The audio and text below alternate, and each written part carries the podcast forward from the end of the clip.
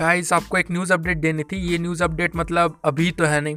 Okay breaking news नहीं कह सकते, लेकिन एक अपडेट है न्यूज़ और वो है कि जो सैयद मुश्ताक अली ट्रॉफ़ी हो रहा था 2021 के, जिसे मिनी आईपीएल भी कहा जाता है तो सैयद मुश्ताक अली ट्रॉफ़ी के जो विनर है, वो हमें मिल चुके हैं। वो है Tamil Nadu. Okay? Tamil Nadu second time Syed Mushtaq Ali trophy के विनर बने हैं। बड़ौदा को फाइनल में सेवन विकेट से तमिलनाडु ने हराया और सैयद मुश्ताक अली ट्रॉफी के विनर बने ओके? सैयद मुश्ताक अली ट्रॉफी बहुत से लोगों को नहीं पता मतलब ये क्या है। तो इसे मिनी आईपीएल भी कहा जाता है अगर मैं गलत नहीं हूँ तो, तो मिनी आईपीएल है इसमें से मतलब बहुत सारे यंग टैलेंट को मतलब तराशा जाता है ढूंढा जाता है और फिर आईपीएल में भी ज़्यादा चांसेस रहते हैं कि उन्हें मौका मिले। ओके? तो अभी सैयद मुश्ताक अली ट्रॉफी गया।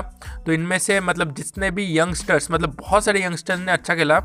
तो उनके ऊपर मतलब जो ऑप्शन होने वाला है, ओके एटीन फेबररी से, वो मतलब ऑप्शन में उनके ऊपर नज़र ज़रूर रहेगी, ओके? okay? और फिर वहाँ से आईपीएल में खरीदा जाएगा।